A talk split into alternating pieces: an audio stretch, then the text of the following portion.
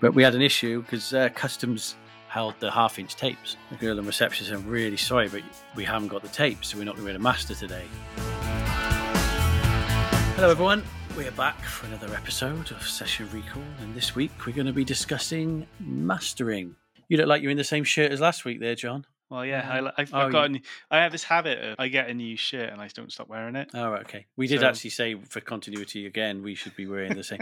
I'm obviously not in the same team, but I actually got. I have actually got Yeah, another. This is a different one. This is um, somebody after I asked if they could send us. Someone did send me another one. So it's actually a different Flip Flop Records T-shirt. It's on the Ralph Lauren t-shirt. But again, I'm back in Leeders again. That's three weeks in a row. I've flown back to do this podcast from our studio in Evervale. Try to set up exactly the same. Yeah, we're discussing mastering. mastering. How? What percentage of your work is mastering work, Jon? I've got mastering this week. One of my regulars, like, well, I say regulars. Dale was like one of the first person I recorded at my parents' house, Mm-hmm. and he's like mixed some stuff at home. And yeah, I, I do a bit of mastering from time to time. I got a couple of regular clients, so I'll get once a year. I do some reissues for people as well. Yeah. which actually completely ruins my Spotify algorithm.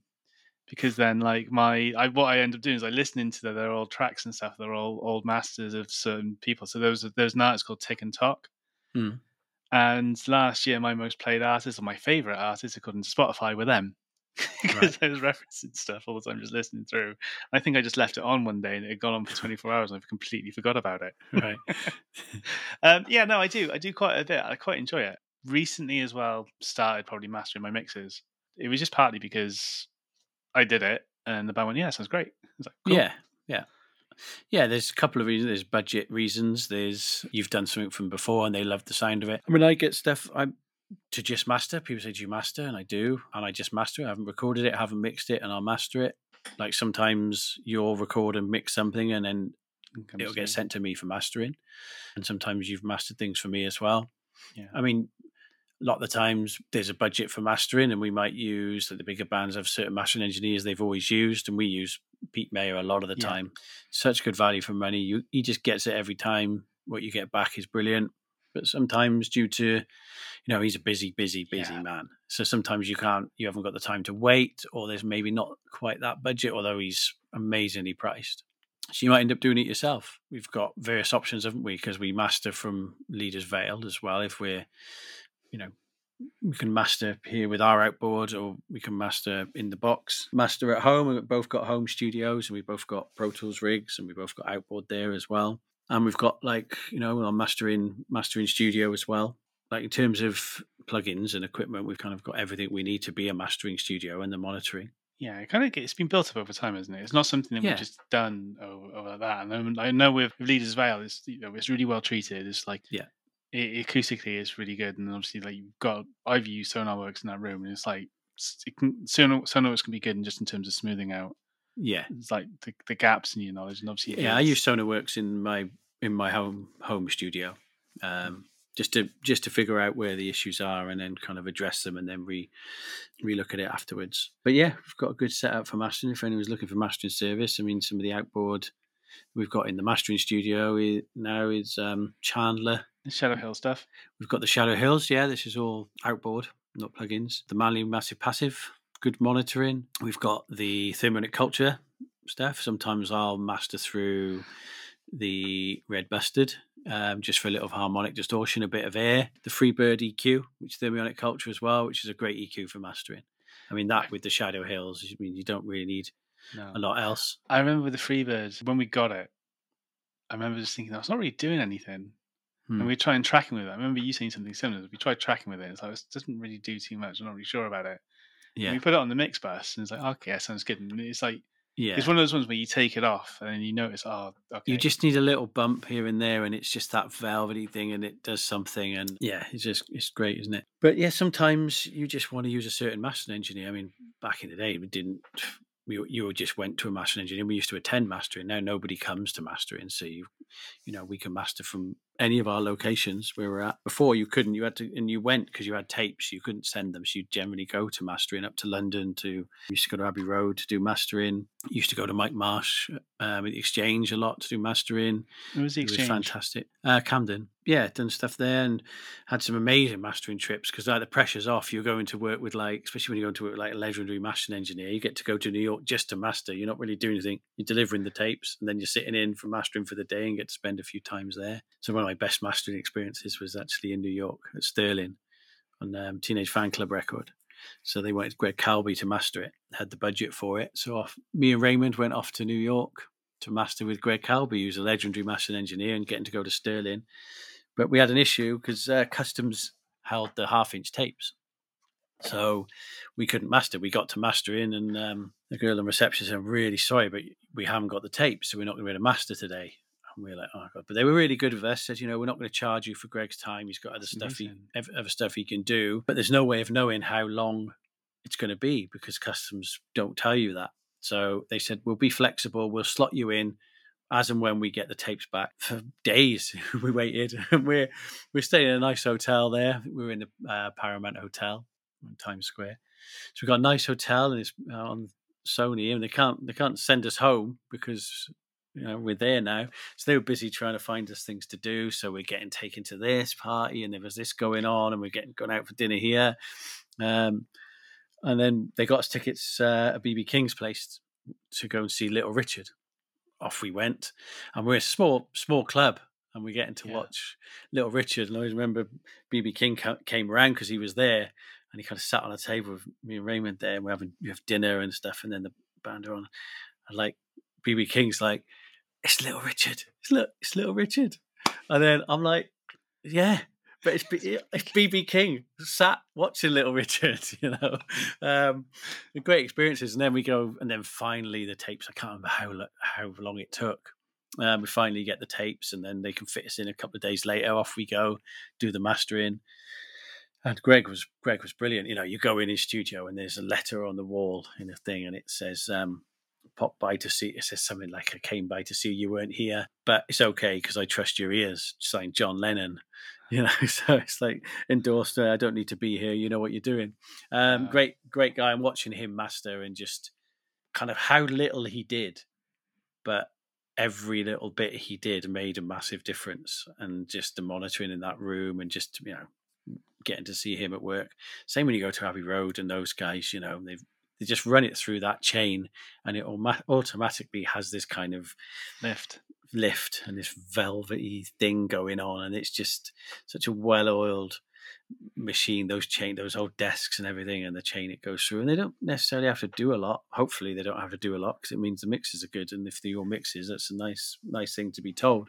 Yeah. Um, but I always worry. I always worry that you know when you send stuff to mastering engineers, I'm always sure mastering engineers always just go, "Oh, yeah, mix sounds really good." Even if it yeah. doesn't, they're going to go, "Yeah, it sounds really good." Yeah. I always get paranoid but about that. I, I do, and maybe, and you know, certainly, yeah, you can't really, you know, if the engineer goes, "How was it? How did you find it?" You know, I might say, "Oh, well, there was a little bit of um, muddiness around the 300 or whatever," or you know, the, the vocal was a little bit lost in the mix, so I've just brought that out a bit, or something. You might just give them, a, you know, some of that kind of feedback. We mm. certainly not going to say it was an absolute bag of shite, and I spent pulled my hair out for three days and trying to fix everything that you'd um, totally messed up. So yeah, there is that element, but that's why when you go to mastering and you work with these guys you actually you know then because you get to see how much they do how much is needed what are they doing here? And always have a look mm. at what they're doing what are they taking out what they adding?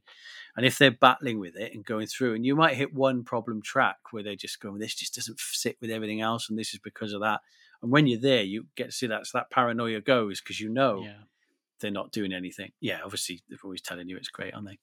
Um, but yeah we do a lot a lot of mastering so get stuff. I mean, every week there's stuff to master, whether it's a single or an EP or an album, getting stuff all the time, getting more and more now. Um, and as we're doing it more and more, people are obviously bands talk and they're saying, oh, we're getting, you know, Nick mastered ours. And maybe yeah. that's, you know, we're, we're quite reasonably priced. So if the, the budget's not there or if we've recorded it, why not master it? But I do like sending it off to Pete I, because, I, yeah, extra pair of ears you know you've you've recorded it you've mixed it and then just getting someone like was, Pete Maher to just it was one of the things I did in my old studio one of the things I was really happy about I went to Harvard for, like, for I was doing attended mastering for a while and I was really glad I did that because it was just like an extra pair of ears it was like the, yeah. the QC thing I suppose it's like someone else is checking over it because yeah you in a get room. a bit tunnel vision sometimes. exactly and it's you know they're mastering in a room that's set up for mastering that's got really good monitoring you know like like Orbita Sonora, where we do the mastering over in in Spain. It's um our mastering room there.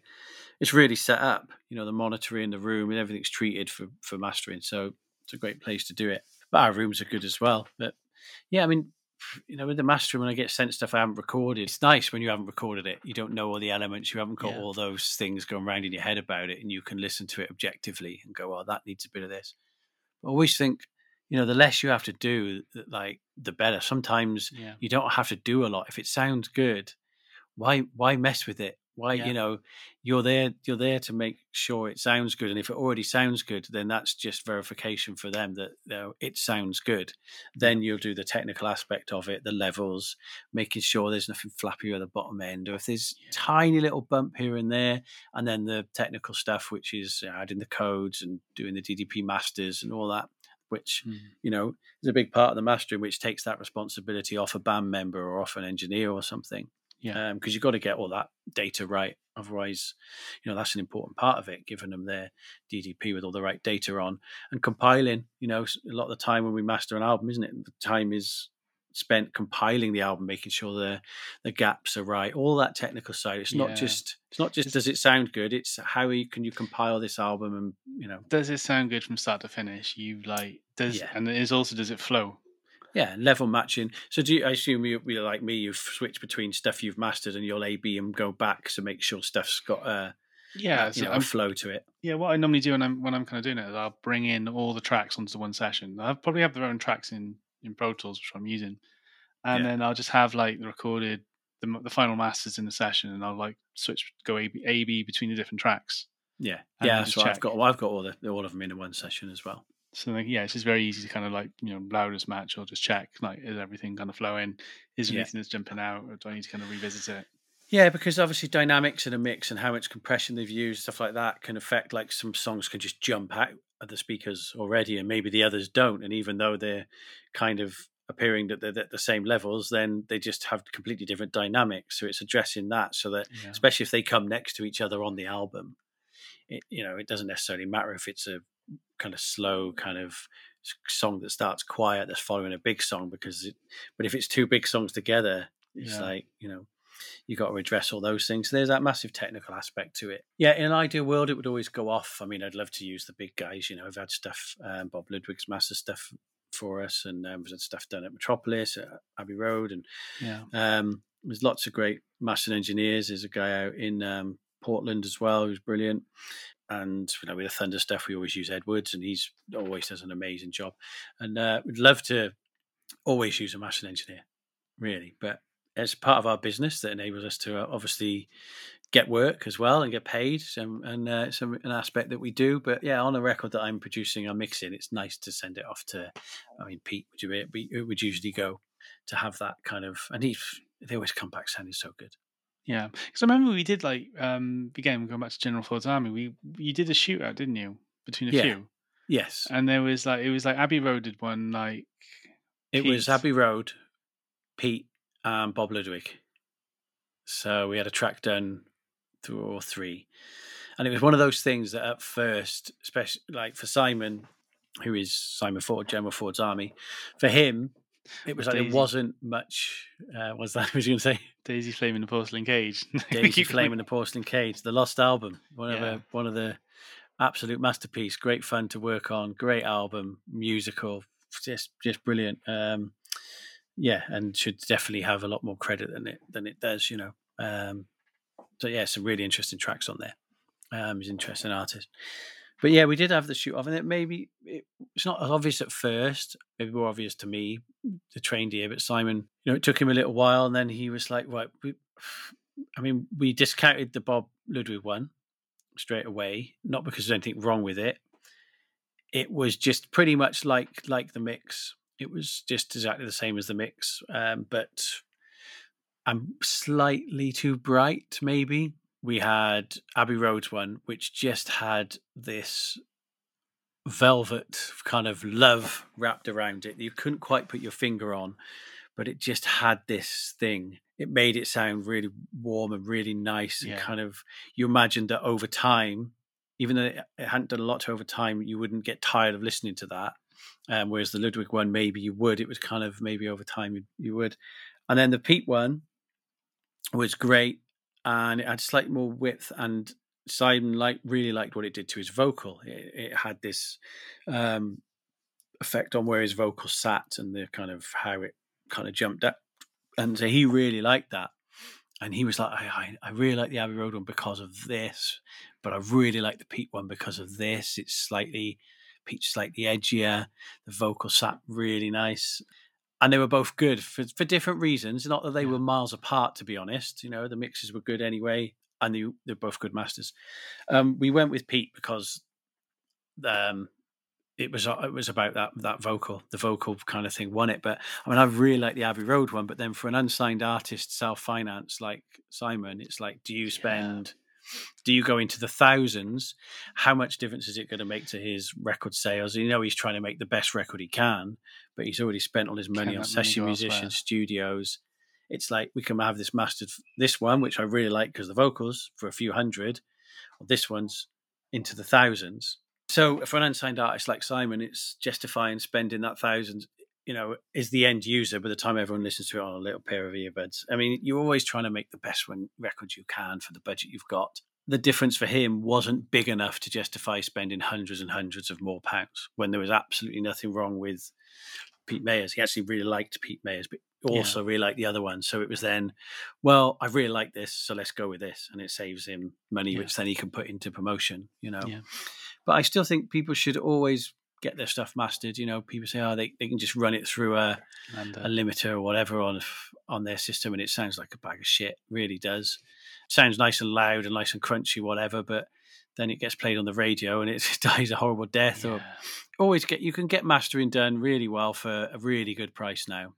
So I would say always go and get it professionally mastered, just to have that validation as well, and just because that's what you know, mastering engineers are used to doing that. That's what they're there for. That that process at the end, that extra mm. pair of ears. But yeah, definitely make sure you get your stuff mastered.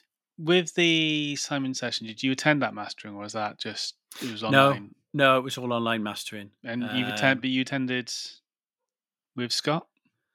Um, the last one I did at Abbey Road, the last session, at Mass, yeah, I attended the Master at Abbey Road, yeah, for Kitten Pyramid's last album with Scott. I think you know Scott, we could have done the online thing, but I think as an experience, Scott wanted to go to Abbey Road, and we spent a lot of time on that album, so he was like, "No, let's see the whole process through," and we had kind of business meetings to dis- to anyway, so things to discuss. So it was like, right, we can do all this in one hit. We go to London, we go to mastering, we make sure we see it through. It's a nice experience to go to Abbey Road. He'd never been, and then we can have our meetings and talk about all the business stuff that we had to talk about anyway.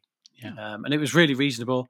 It, it, was great. They didn't have to do a lot to it, but great experience, great day out. They were everyone there's, you know, so great anyway. Um, and it was reasonable because it was done pretty quick. To be honest, it didn't actually um, yeah, it was a r- really reasonable price that they did. And um, so I'm, I'm guessing that uh, for attended mastering, they're not really charging per track. Then they might be charging. It was per hour. Per hour. Yeah, so it was per hour, but we were getting through them. Um, and did they do? I'm just wondering, did they do the half half speed mastering thing or not? So I've heard like replaces. I think is it um, Metropolis might do this. Yeah, where they're like they play it back at half speed um, so obviously it's like the shift spacebar trick you do in Pro Tools when I'm trying to do edits and stuff. Yeah. And then like obviously it's playing back at half the speed, but then you, you capture it again like a faster one. But then it just means that like I'm not really sure why, but they didn't do any of that. But I don't know if they do do that technique there. No, but I'm wondering if it's is that for is that for vinyl? I have to get a mastering uh, mastering engineers on. Yes, other mastering engineers who do that and find out yeah. why. Well, talked, we have talked to Pete about coming on, but he's such a busy man. But uh, yeah, um, if we can get the uh, the stars to align, then he will come on and be doing a uh, mastering uh, podcast with us. Yeah, cool. yeah. Anything else to add? I think that's kind of no. Just really. send us your tracks for mastering. Yeah, we'll master them. We uh, and if there's anything yeah. standing out, I think what I've got at the moment, one or two people, I'm giving them feedback, going, well, I think we need to just make a couple of adjustments first. Yeah. Before we do it, before you send it over, I think we just need to tweak the levels, like bring yeah. vocals up a bit. Yeah, I respect that when a mastering engineer says that. You know, if, if you just drop your snare or brought your snare up a little bit or something, those little things. But maybe we'll post some tracks, get permission off the bands, and maybe post some tracks that pre-master and then mastered that that we've done, or that um, some other mastering engineers have done, and then we can actually talk about. Um, you know the differences and what's been done to them. And I've got some an album I'm going to master it um, in the next couple of weeks actually, and it's just it's well mixed and everything, but the vocals just a little bit too too buried. So uh, in that mastering process, it will be bringing that vocal out and the techniques to to bring that vocal out um, yeah. just a, just a little bit. Where are we going to be next week, Jon? I'm going to be I'll be back in Spain, going to work on some start work on um, some tracks with Max Rafferty over Ooh. in Spain at Max Orbita Sonora. Yeah, and at my my place. But Nada Surf in Leeders Vale this weekend. So finishing off their album, which sounded really good, with my old production buddy Ian Lawton, who's going to be a guest on here. Great front of house engineer, tour manager. Yeah. Try and grab him for a podcast on the weekend, Jon. Try and okay, get an cool. interview with him. Uh, right. But yeah, I'll be back in sunny Spain next week. Cool. Um, as always, as I say before, we've got a workshop that's happening in April for production workshop available, which you can visit at sessionrecall.com forward slash leeders vale. If you have any questions, drop us an email podcast at sessionrecall.com and you can leave us a comment if you're on YouTube. But thanks again very much for watching. If nice you know anyone who would find us interesting, um, please share with them as well. And hopefully we see you all again in the next one. Great. Bye bye. Cheers, Jon. See you, mate.